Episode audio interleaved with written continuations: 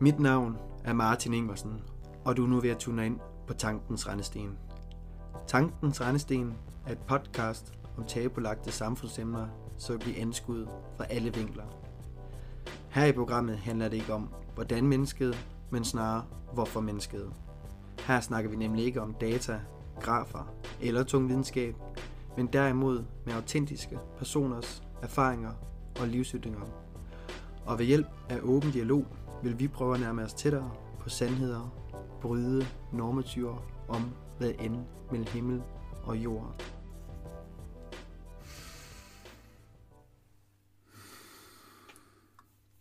Velkommen tilbage under halvtaget. Og i aftes, der fik vi besøg af Henriette, en mega sej og stærk kvinde, der netop formår at sætte ord og tanker på hendes udfordringer her i livet. Vi snakkede blandt andet om et seksuelt overgreb, prostitution, om tilgivelse og om det med at komme videre. Det var nogle ret bare emner, vi fik øh, snakket om i dag, men det har afholdt bestemt ikke Henriette om at være ærlig og dele ud af hendes bagage. Det er jo sådan, at normativerne ikke altid synes, det er delikat eller lækkert at snakke om et seksuelt overgreb, og derfor bliver samtalerne ofte forsømt, hvilken hverken gavner mig, dig eller pårørende noget som helst. Tværtimod. Men dette vil Henriette heldigvis være med til at bryde, og dermed tøge lidt af fordommene op, så lyt med under halvtaget, når Henriette og jeg i fællesskab skal snakke om det med at være udsat for seksuel trauma, og hvordan man rejser sig stærkt igen.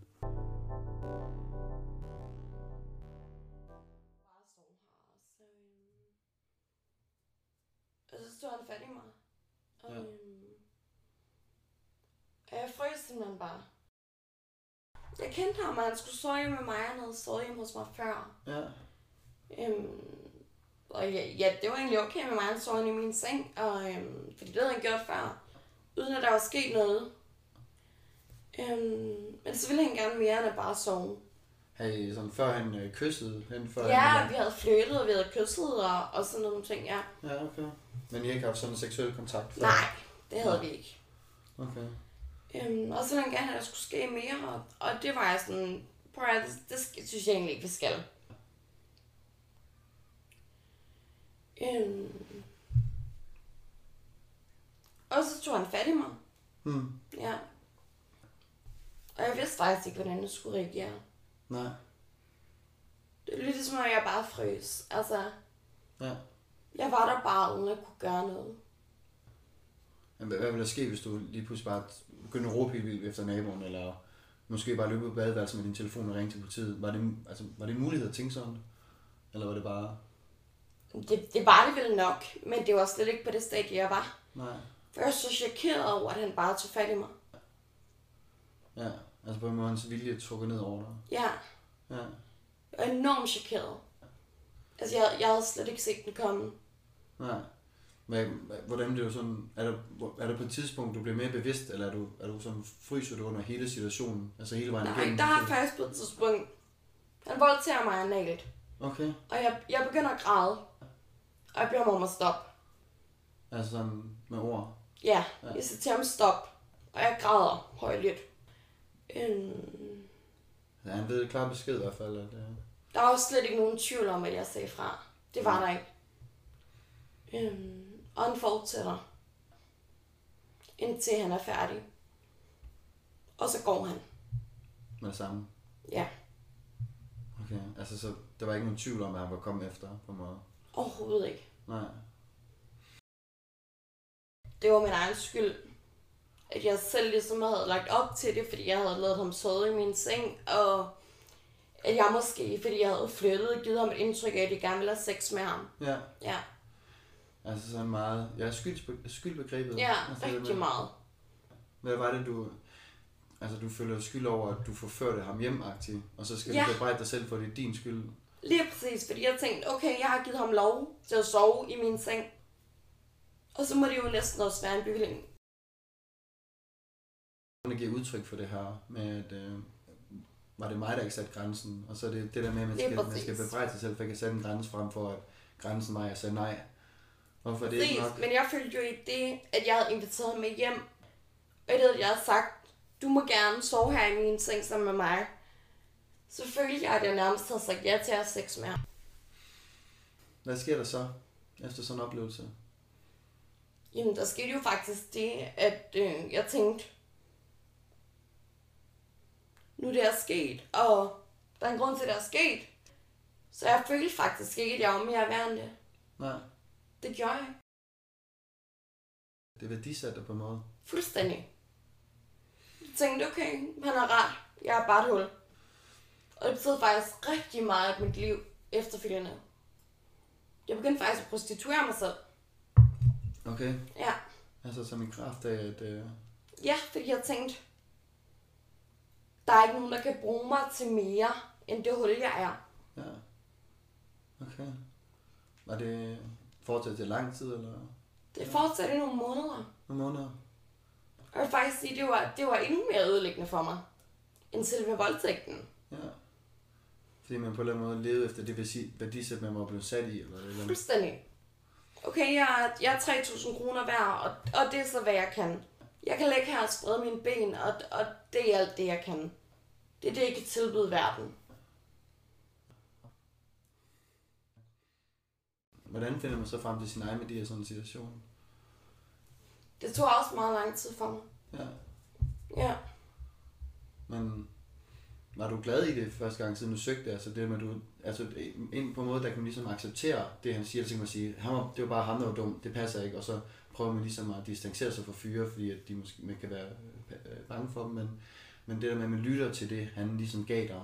Jeg havde det slet ikke sådan i starten, at, at, at han fortæller mig, hvad jeg er værd, det skal jeg ikke tro på. Det havde, sådan havde det overhovedet ikke. Nej, Jeg følte, han har ret. ja. Jeg kan ikke bruges til mere end det her. Nej, Det er, hvad, det er, hvad jeg kan. okay. Kan så trække en ud af det? Altså, hvad, hvad bliver ligesom lyspunkt i det, når man har ikke nok med, at man lader andre værdisætte en for sig, mm. men så skal man jo til at kæmpe imod det, men man også at kæmpe imod sig selv i første omgang. Altså. Det ændrede sig faktisk, da jeg fortalte til mine veninder, hvad der var sket. Ja, Min veninde, hun skulle køre mig hen til et hotel, ja, hvor jeg skulle møde en af mine kunder. ja, Øhm, og hun var sådan, hvorfor gør du det her, Henriette? Hun var sådan, jeg synes ikke, at det her det er fedt. Jeg synes ikke, det her det er acceptabelt. Jeg kan ikke forstå, hvorfor du gør det. forstå hvad. Hvorfor jeg mødes med en fremmed mand og har sex med ham for penge. Nå, det vidste hun godt, du ville. Altså, du skulle. Hun skulle mig hen til det hotel, hvor jeg skulle mødes med ham. Okay. Ja. Ja. Og jeg gik ind på det her hotel, og jeg havde sex med ham. Og jeg kom ud, og hun hentede mig. Okay. Og så blev jeg bare ked af det. God veninde. Rigtig god veninde. Ja. Rigtig god veninde. Ja, stærk. Og så fortalte jeg hende de ting, der var sket, og hvordan jeg følte det. Men hun kunne bare se det fra et, fra et helt andet perspektiv, end det jeg selv så det fra. Okay. Jeg så, at jeg er ikke mere værd end det her. Jeg er bare et hul. Altså. Og hun så, at jeg blev udnyttet. Hun så over det værdisæt, som du selv er labelet. Ja. Og hun sagde til mig, at du er meget mere værd end det, Henriette. Ja. Det er dem, der har gjort dig noget. Ja, fordi du er jo en smuk kvinde. Tak. Men... Og der begyndte det ligesom at gå op for mig, at... Måske er jeg mere værd end det. Altså, Men hvad fik dig ikke til at tænke, at, at det er bare noget, hun siger for en eller anden falsk sympati? Hvad fik dig til at egentlig tro på det, hun sagde? Hvad var så autentisk i hendes, øh, i hendes statement? Jeg kunne forestille mig, at måske mange der prøvede at hjælpe hende ud, men hun var enormt tæt veninde. tæt veninde. Ja, og hun Okay. kendte mig ud og ind. Ja. Hvor lang tid I kendte hende? Vi kendte hende nogle år, År. og vi har sgu oplevet meget sammen. Ja. Altså, øhm, så jeg tror bare, at i det, hun sagde til mig, det er forkert, det han har gjort mod dig. Du skal stå op for dig selv. Ja. Så begyndte jeg bare sådan at reflektere over, hvordan jeg selv ville have det, hvis det var en af mine veninder, der havde udsat for det samme. Ja. Det var meget det, der fik mig til at tænke over, hvad jeg egentlig havde udsat for. Hvis det var en af mine veninder, der kom og fortalte mig det. Prøv, jeg havde tævet ham til døde, altså. Det havde jeg. Ja. Ja, fordi man lige pludselig bliver selv reflekterende over for, hvad man står i selv. Lige præcis. Ja. Ja, stærk veninde. Ja, enormt stærk veninde. Jeg får mig næsten til at spørge sådan, at, altså, når man så, dengang din veninde ligesom får dig til at indse, at øh, altså, du skal stoppe for de medier, hvad for nogle, øh, jeg har lyst til at sige, udfordringer står man lige pludselig overfor, når man så skal til at, at komme ud af alt det. Altså, der er masser, man skal vel konfrontere en masse ting. Altså, det kan jeg da forestille mig, det må være super tough at skulle omlægge sit liv på den måde. Fuldstændig. Ja, Altså nu har jeg været vant til bare at drikke mig fuld og sprede ben. ja, Det havde jeg vendt mig til, fordi at, at, at jeg tænkte, at jeg ikke være mere værd end det. Og det blev til at tage højde for, jeg er mere værd end det. ja, Jeg er en person, jeg har en personlighed. Jeg kan faktisk noget. Jeg, jeg er sød, jeg er dejlig. sjov sammen med. Ja, Ja, og det var skide svært for mig at indse. Ja, det er vel også den slags art, der kan ligge i der med, når man ikke forestille sig en ligesom at rive ens værdier fra sig. At man Fuldstændig. skal til at, man skal til at samle sig et puslespil for egentlig at kunne sige, at man er okay selv, for så dermed at kunne navigere sig videre i Lige livet. præcis. Ja. Ja, Og så, øhm, så stoppede jeg faktisk helt med at have sex. Ja, okay, så man bare får, får clearet hovedet og så. fuldstændig. Jeg havde ikke sex i et år. Ja, Bare for at arbejde med mig selv, ja, og hvordan jeg følte mig. ja, Ja. for, ja. øhm, jeg var ligesom, hvad de største udfordringer, man stod for, overfor. Det var den bekræftelse, man fik af mænd. Okay, Det var faktisk det sværeste. ja. Altså ligesom, ja, en ting det er bare at sige det, en ting at kunne og så hvile i deres selskab. Ja. Har det været sådan, øh, ja, svært at skabe tillid efterfølgende? Altså, jeg kunne forestille mig, når man Det først... har været enormt svært. Ja. Altså, det, ja. Men det kan også gøre Altså- på den måde, at man bliver meget bevidst på det, hvad det er. Det tror jeg bestemt. Men jeg tror også, det er en af grundene til, at jeg for eksempel ikke har haft et forhold siden, fordi jeg er enormt så ved at stole på, at de går over mine grænser. Jeg har haft enormt svært ved at fortælle dem, hvor mine grænser går. Og fortælle dem, hvad jeg har været udsat for. Ja. Ja. Og jeg føler, når jeg siden jeg har, har fortalt det, så er jeg ikke blevet taget seriøst. Okay. Ja. Bedste form for, hvad kan man sige, værdier, du har fundet i den her øh, kamp med, med dig selv. Det har helt sikkert været at respektere mig selv og mine grænser. Det har det. Til dig selv og din grænse, ja. Det er jeg blevet enormt bevidst om, efter at det her det er sket. Ja. Hvor det har måske ikke været så bevidst om før, hvor jeg mere tænkt, ah, men øhm, det kan godt være, at jeg ikke lige er helt hooked på det her, men altså, jeg gør det for din skyld, fordi du har lyst. Og hvor jeg er blevet enormt, enormt øhm, bevidst om mine grænser. Ja. Okay, altså på, ja, så er på, på en måde, man får, ja, får sat en værdisæt, men på en måde, man også man læner sig op af sit værdisæt. At det der med, at når man føler sig ja, overmandet, det er, at man, man underminerer sine egne grænser. Ja, Ja, ligesom ikke at få, få sagt fra. men det er jeg blevet rigtig god til. Ja, Det er også derfor, at 70% af mine dates de ender med, at de bliver smidt ud. Altså, ja. Ja, det kunne egentlig godt når jeg kan logge ind til at spørge sig med, når du siger 70% af dine dates bliver ligesom smidt ud af, mm, Hvad er det? Er det på baggrund af, at du ligesom er blevet mere skeptisk? Eller er det fordi, du er mere mærker den her pervershed, der kan ligge i mænd, mænd, og så du ligesom ved, hvad det går ud på? jeg tror faktisk, det er en kombination. En kombination, ja. Ja, det tror jeg. Fordi jeg oplever mange gange, at, at din lige, lige når du når tager en slurk af kaffen, og så lægger der en hånd på mit lov. Ja, Og det kan sagtens være, skeptisk, fordi det kan være en venlig intention. ja, Det kan det. Men jeg tænker bare, fuck, nu går du over mine grænser. Altså, Jamen, det er egentlig også meget spændende der med, der er vel også en konflikt i det, fordi er det bare en venlig øh, lige præcis. Men det der jeg altid siger, mm, makker, det der, det synes jeg ikke, du skal gøre. Ja, Så jeg giver dem faktisk altid en chance til. ja, okay. Ja, så de kender godt måske grænsen. Ja, jeg fortæller dem, hvor grænsen går. Men jeg oplever meget ofte, at, at det ikke er nok at sige, her går grænsen. Mm. Altså, jeg har tit kommentaren sådan, at jeg rører bare lidt ved dig. Ja, Hvor jeg er sådan, det, det skal du faktisk ikke. er det noget, du føler er en stor tendens i blandt, hvad kan man sige, mænd? At de, Rigtig meget, rigtig meget. at de ligesom er svært ved at kende grænser? Meget. Ja, Altså, jeg har jo det eksempel, jeg var oppe på, på date med en politibetjent. ja, Og vi sad og snakkede, og jeg fortalte ham faktisk om et overgreb, jeg havde udsat for på en date. Og han siger til mig, hvad fanden er det for noget, du skulle have meldt ham. Ja, Jeg siger, "Men det er meget muligt, det var jeg ikke i stand til på det tidspunkt. ja han vil sympatisere med dig. Ja, Ja, og fem minutter efter, så er hans hænder på mine bryster. okay. Og jeg siger til ham, det synes jeg faktisk ikke er okay. Har han selv vist vej, eller? Ja. Ja, Jeg siger til ham, prøv jeg synes, du skal flytte den hånd. ja. Det, det er jeg ikke cool med. Hans kommentar er, jeg rører jo bare lidt ved dig. Okay. Hvor jeg er sådan, "I- men det skal du ikke, det er det, jeg beder dig om at lade være Måske med. kropstidsfilm eller bare? Ja. ja, men, men ikke også, altså, jeg rører jo bare lidt ved dig, og det er en kommentar, jeg hører tit. Ja. Men jeg rører jo bare lidt ved dig, fordi det er åbenbart okay, men det er det ikke for mig. Nej, Så ikke rører ved mig, når jeg ikke beder dig om det. nej. Og når jeg ikke siger til dig, det er okay. Det får mig også til at spørge om sådan, at, at når du siger, at det er en gængs ting, du fornemmer ved mænd, sådan at, Ja. er det så unormalt? Er, er, er mænd på en eller anden måde sådan, er mænd over grænsen i det, at det, at, at måske at det går igen så meget, at det måske bare er en mekanisme i mænd? Eller tænker du det, at, at Jeg har jo tænkt meget over det. Ja, Det der med, at mænd har en, øh, en større seksuel drift, end kvinder har, for eksempel. ja, Men det er også bare nødt til, at vi lever i et moderne samfund, hvor der er ligestilling, og hvor at man burde respektere hinandens grænser. men hvis de ikke, for, hvis de ikke forstår dem, altså... øh, Ja, Men det er jo også okay, at de tænker, at en håndplade er okay. Men når jeg så fortæller dem, her går grænsen, det skal du ikke.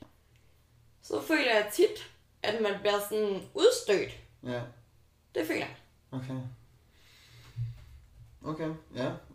Føler du, der er sådan en vis form for um, aggressivitet bag deres, øh, jeg ved ikke, deres, øh, deres drift? Eller deres, føler jeg tit, deres der er. handlinger? Ja. Ja. Hvordan kommer det til udtryk, måske? Det kan starte med en hånd på skulderen, og lige pludselig så, øh, så udvikler det sig meget hurtigt til en time og dele. Og det er ligesom om, at det er okay for dem.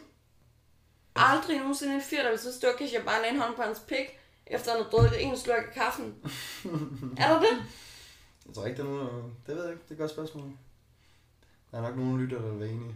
Der er nok nogen, der vil være uenige. Det tror du ret i. Ja. Ja. Så... Men det er et godt spørgsmål, fordi at... Men det vil Jeg aldrig gøre af respekt for et andet menneske. Nej, Men sjovt nok, så er det okay for dem. ja. Hvad har været resultatet af alt det, øh, der ligesom er foregået de sidste tre år? Hvad kan man ligesom opsummere, hvis du skal sige, øh, hvad kan man sige, udfaldet? En kæmpe stor mistillid. Kan man stå mistillid? Ja, ja. det vil jeg sige. Ja. Det skal folk i hvert fald vide ud, hvis de er... At, øh, det skal i hvert fald mistillid. Det gør det rigtig meget. Ja. Ja. Tror du også, det kan øh, skabe meget mistillid, ikke nok bare med over for vedkommende og mænd generelt, men måske også sin omgangskreds, altså med sine venner, hvis der er man alt omkring en, altså det man, man måske bare fortæller. Selvfølgelig kan det derfor, der er nogle grænser, der bliver brudt. Ja. Der er nogle grænser, der bliver overtrådt. Hvordan, øh, hvad var det, hvordan, var din, hvordan var din øh, kontakt med ham efterfølgende egentlig? Øh, efter, efter den her situation? Forløb sig der et eller andet, øh, meldte du ham, eller Nej, du snakket det med ham gjorde om jeg? Nej, Og jeg snakkede ikke med ham, fordi han smuttede lige efter. ja. Kender ham ikke? Øh, Jeg var venner med ham på Facebook, og han fulgte mig på Instagram, og, ja, og så hørte jeg faktisk ikke fra ham i nogle år. nej, Og så skrev han nogle år, nogle år senere til mig, Ja. ja. hey, er du i byen? ja. Som om intet var hent. Okay, det har jeg slet ikke registreret. Overhovedet ikke. Og det er svært ved at acceptere, at man ikke kan registrere, at den man har sex med i situ- situationstegning, Ja, jeg græd, og jeg bad ham om at stoppe. ja, Og så skrev han til mig to år senere, er du i byen i dag? Der er blevet sat en grænse, og det er blevet sat en klar grænse. ja, Men han har ikke opfattet det. nej. Okay, hvad, ja, det får mig lyst til at spørge på, at hvorfor tror du, han er så ignorant på punktet? Øh, eller så glemsom? Jeg tror ikke, han har opfattet det som seksuel overgreb. At han har helt andre, øh, hvad kan man sige, forestillinger omkring hændelsen. Det tror jeg helt bestemt, han har haft. er det måske for at undskylde ham selv over for at nedtone det der, den her, hvad kan man sige, aggressivitet, der har været imellem. Det vil jeg tro, og det vil jeg tro, at mange mænd vil gøre.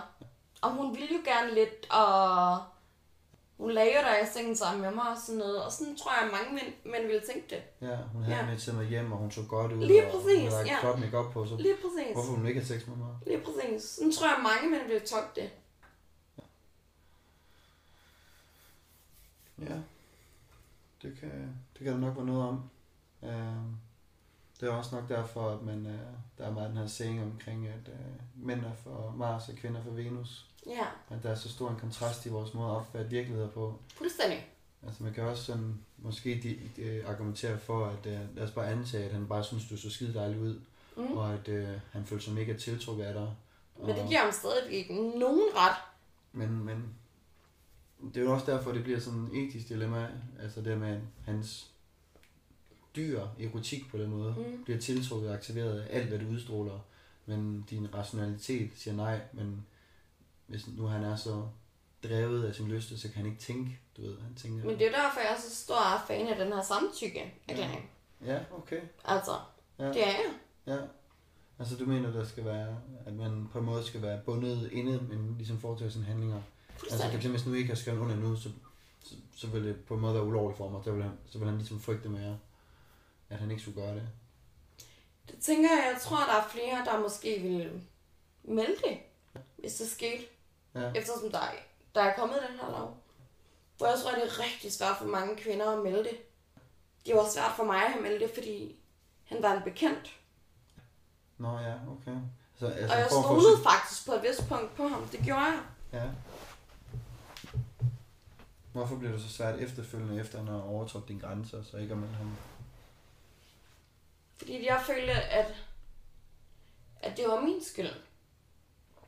Fordi du har ikke skyld på din ja. Ja. Altså, så, så Jeg tænkte, okay, jeg har også flyttet med ham, og øhm, ja. jeg har måske lagt op til mere, end jeg egentlig ville. Ja, det er også det, der gør sig spøjs, om det så ændrer noget. Altså der med, at hvis nu man har virket meget flirtende, og man egentlig måske har ting, at man kunne have sex, men, men det ændrer jo ikke på, at, man, at han kan få lov til at gøre det nu. Præcis, fordi det er jo lige præcis der, ordene Ja, de er vigtige. Og når jeg siger nej, det skal vi ikke, så er det, så er det fuldstændig ligegyldigt, hvor meget jeg har flyttet. Om jeg har vist mig nøgen, om jeg har sendt news til ham, om jeg har kysset med ham. Alt det der, det er fuldstændig ligegyldigt, hvis jeg siger nej til at have sex med ham. okay. Så på en måde, så kan, ja, ja, så kan man, man kan egentlig godt udstråle alt, alt det smukke og seksuelle Ja. også, men det er ikke ens betydning med, at man skal spise frugterne, Lige præcis. hvis man Og, ikke har fået lov. og der bliver lidt feministisk, fordi jeg oplever det stadig.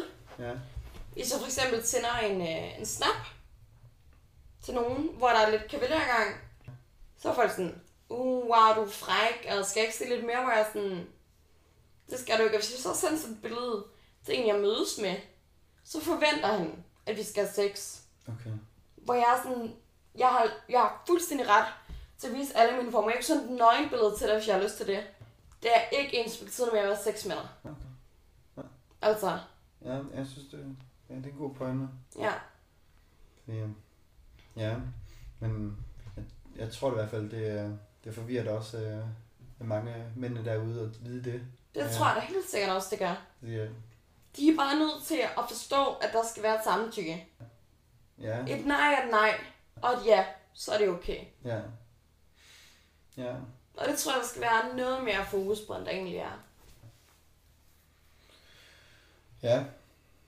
Det, det er nok også, det trænger mig også lidt tilbage til at læse det også spørgsmål, det med, at du siger, at øh, altså, samtykke kan være vigtig i kraft af, at kvinder de fryser, øh, når de bliver udsat for det her.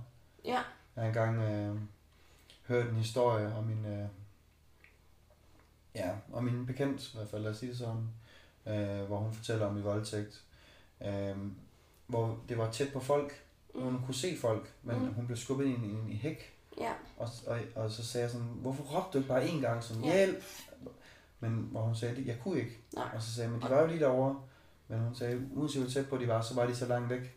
Det er en meget normal reaktion, det der med at fryse, fordi man, man bliver simpelthen så... Øh, hvad hedder det?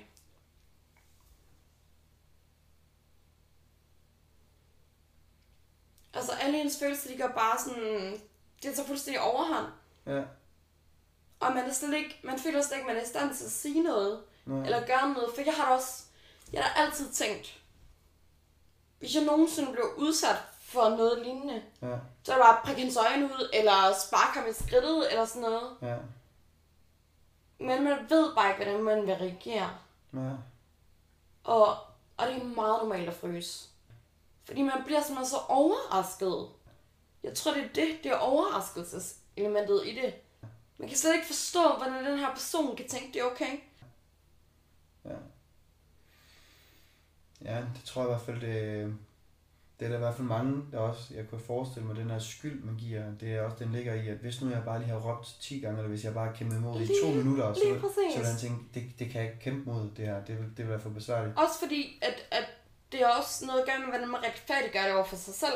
Ja. For jeg tænkte da meget, jeg kunne da bare have slået ham, jeg kunne da bare have prøvet at løbe, altså. Ja, han måske have forstået, at det ikke var okay. Men det er nok bare at sige nej.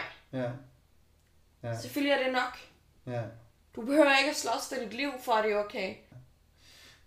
Hvad er der gør, at det måske kan være svært i nuet, der, når man fryser, og, og så får sagt de her ting, som man gerne vil have, vil sige, når man tænker tilbage på situationerne? For man bliver så overrumplet, man bliver så overrasket. Ja, altså den her Jeg overraskelse. tror sådan, det er overraskelseselementet i det. Ja, Det, det er måske en person, man, man kender. Det er måske en, en, man har stolet på. ja, Og man bliver så overrasket over, at de kan finde på at gå så meget over ens grænser. ja. Så man, man forstår mig helt. Altså man fryser simpelthen, fordi det kommer som så stort et chok. Ja. Ja, det er på den måde sådan, så kæmpe virkeligheds øh, brud. Fuldstændig. Ja. Ja. Hvis du tænker tilbage på, at øh, man skal gøre et eller andet, eller en, hvad kan man sige, en mulig metode, har du tænkt dig frem til noget, du tænker, at det her det er i hvert fald en ting, jeg vil prøve på at gøre i sådan? Det har jeg. Altså, øhm, jeg var udsat for et overgreb af en date Ja, for øhm, et halvt år siden. Og der var jeg allerede efter den voldtægt, der er jeg blevet meget bevidst om, hvor jeg satte mine grænser. ja, Og så var jeg på den her date, og vi var, øh, vi var ude at gå en tur. Og jeg synes, han virkede som en, en flink fyr, og øh, jeg inviterede ham ind til en kop kaffe. Og på et tidspunkt, så prøver han at kysse mig. Og det afviser jeg så. okay. Hvor efter at han tager fat i mig. Og siger, prøv her. Grænsen er noget, det skal du ikke. Og jeg rejser mig for at prøve at gå. Og så tager han, så tager han fat i mig. Og så lægger jeg mig ned på sofaen.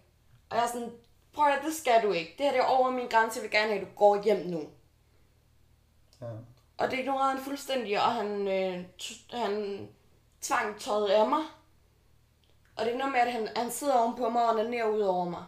okay. Og der følte jeg faktisk, at jeg havde gjort, hvad jeg kunne. Ja.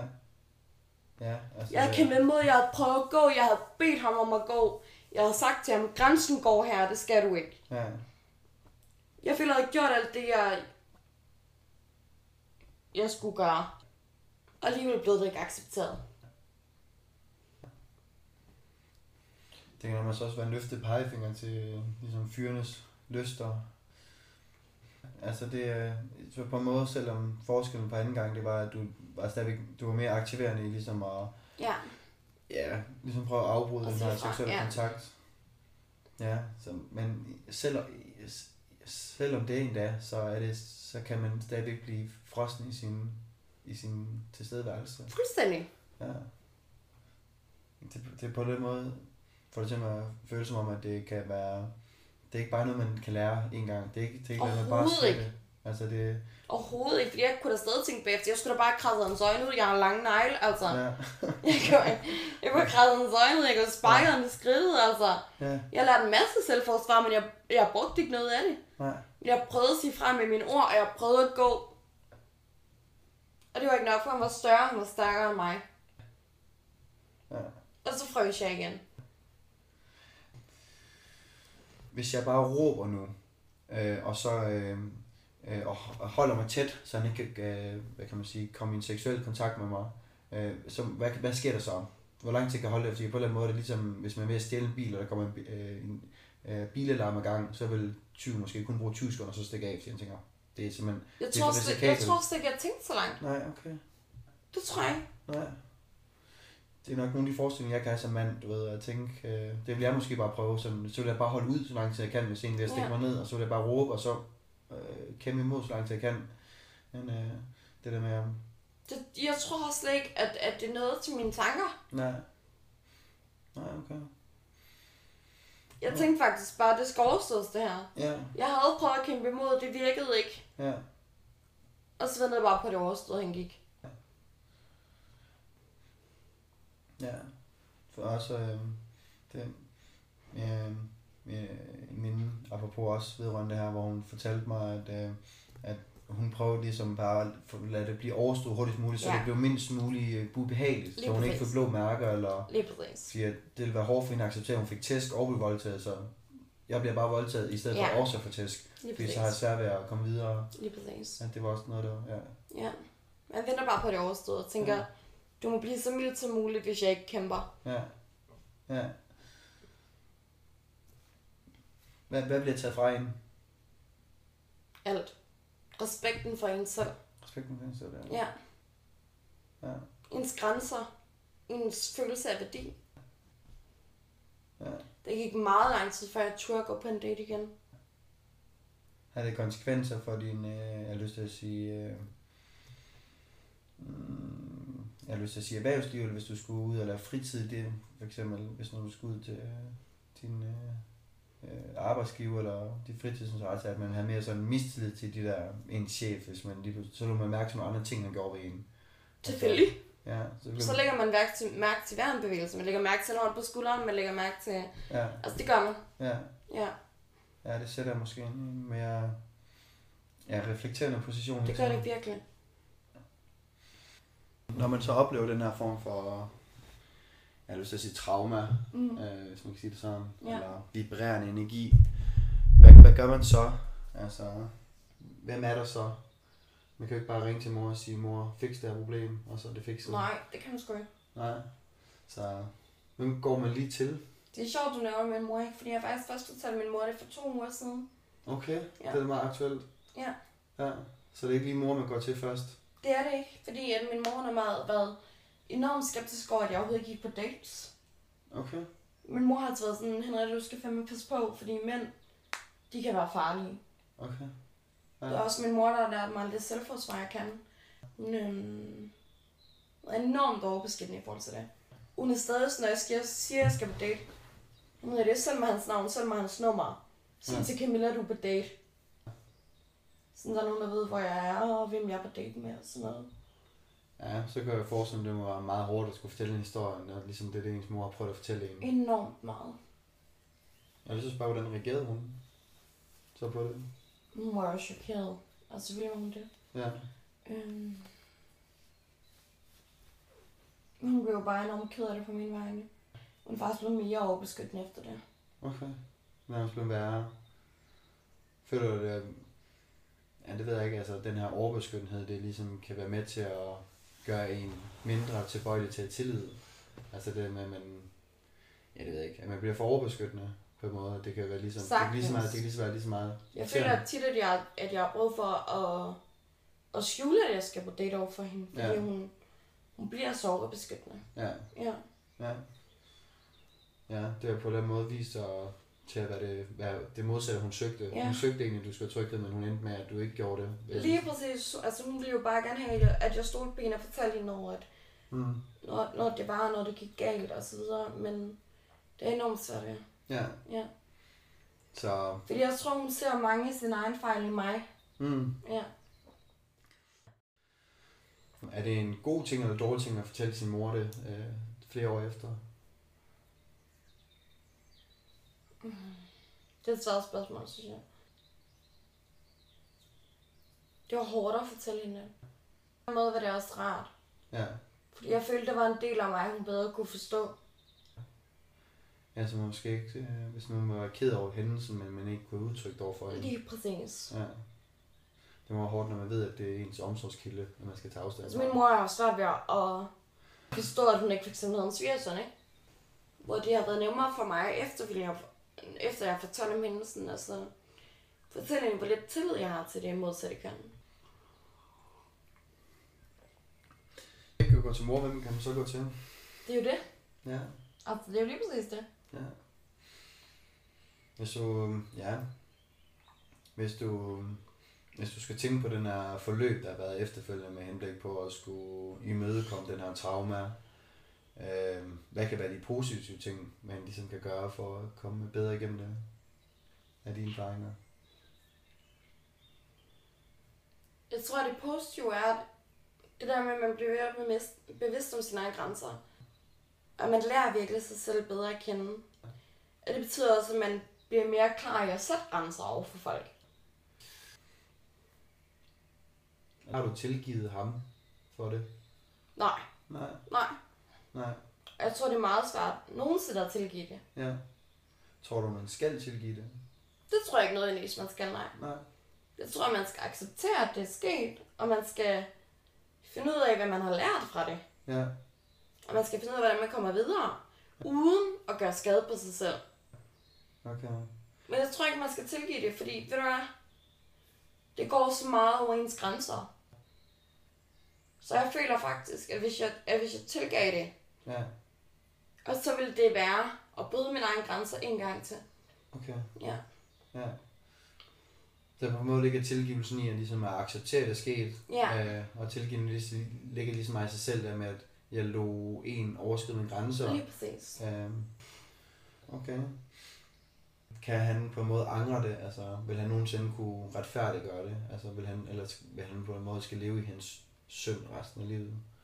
Altså, vil han som, hvis han ikke bliver tilgivet, kan man sige. Så, øh, Det er ikke sikkert på, at, at han vil. nej. Men på den anden side, så er jeg ikke sikker på, at han ved, hvad han egentlig har gjort. Nej. Jeg er ikke sikker på, at han forstår, hvor stor en del af et menneske han har ødelagt. Det er jeg ikke sikker på, at han forstår. Det kan på den måde være straffen for ham. Og Ja. være i den der Ja. tog. Øh, Og det er jo lidt det, man faktisk skal håbe på. At det en dag går op for ham, hvor meget han har ødelagt for det andet menneske. Og så kan han blive straffet for det. Det er jo faktisk mit håb. Uanset hvor, hvor dårligt det lyder, men det er det.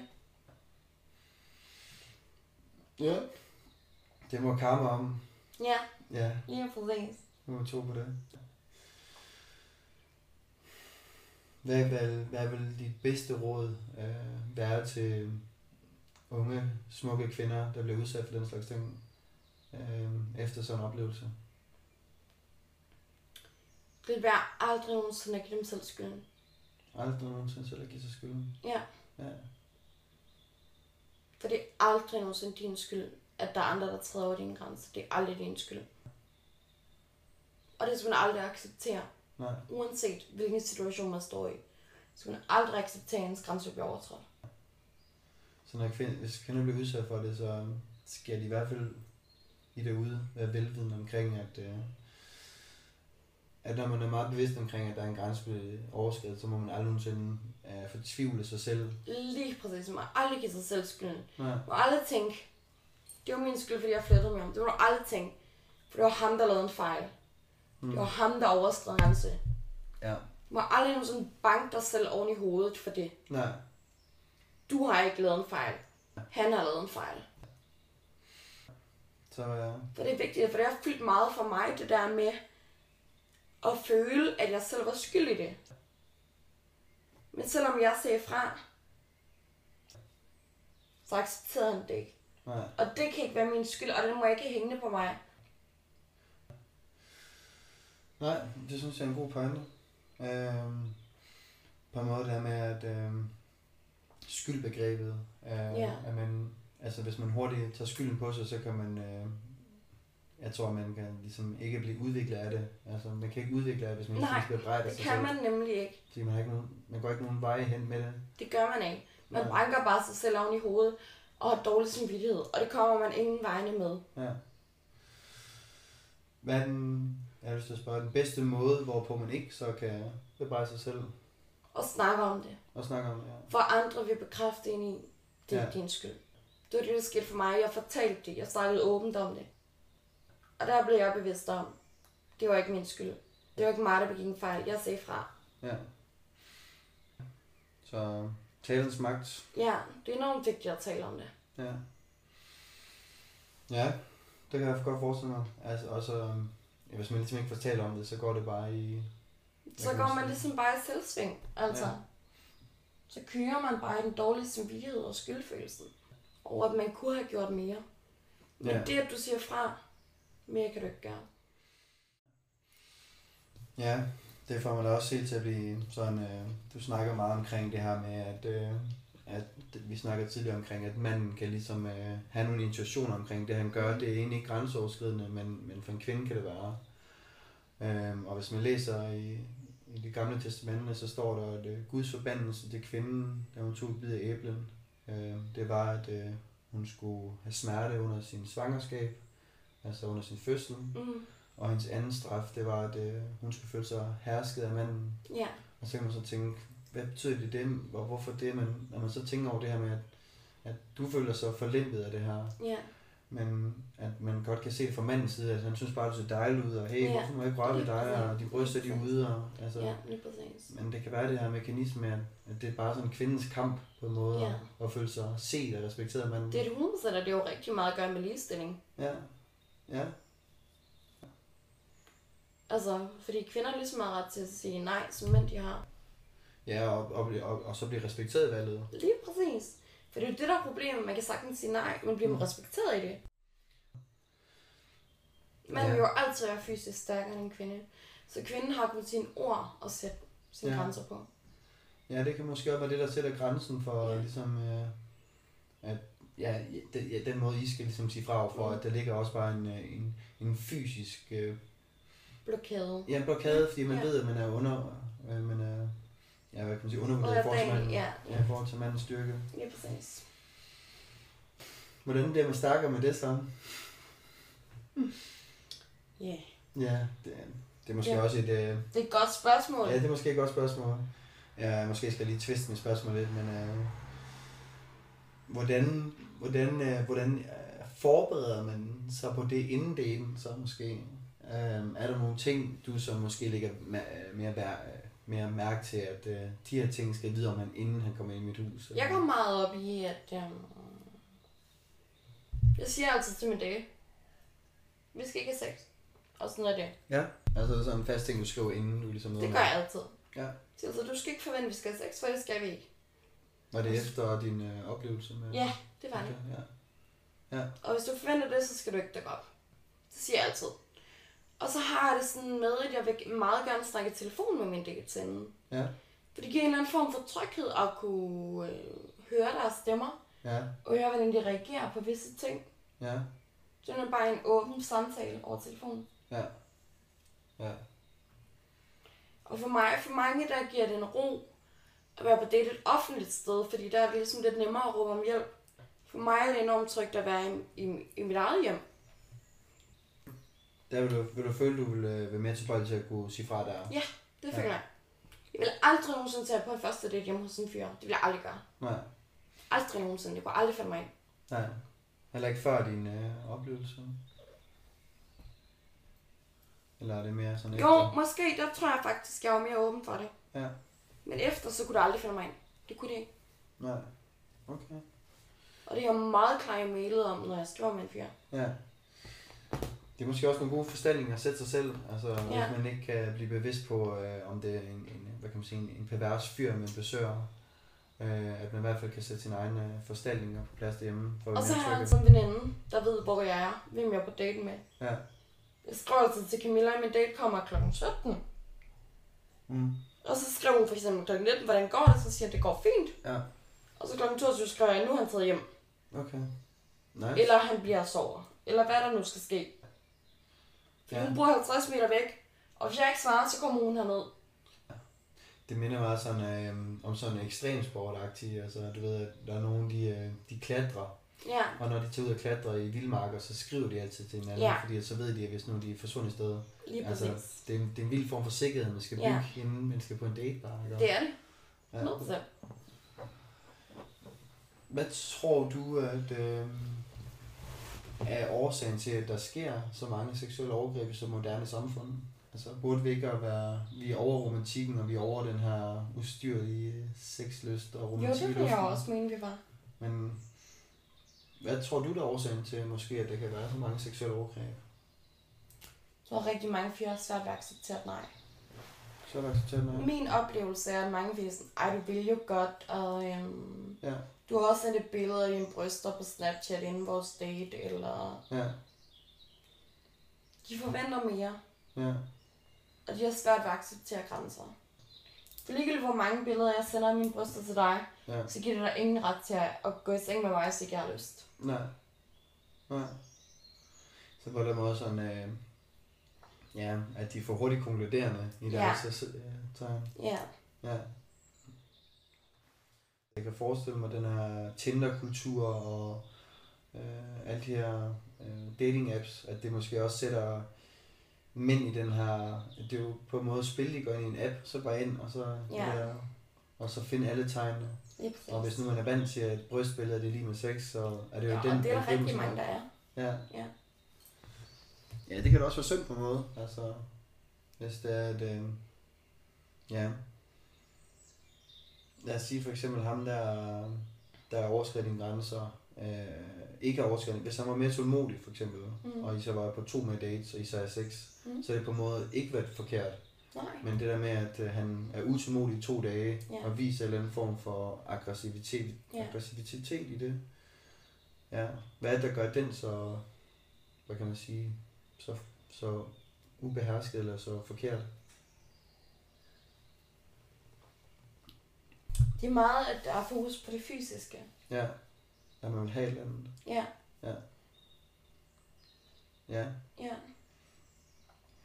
Ja, det kan være, måske virke så meget ja, øh, overtrumfende, Mm. eller øh, ja, ubehersket. Øh, Hvor jeg har brug for, at der er en tryghed at jeg kender personen. Ja. Ja, Fordi sådan mere ser på bryster, øh, så skal vi knalde, ikke? ja. Ja.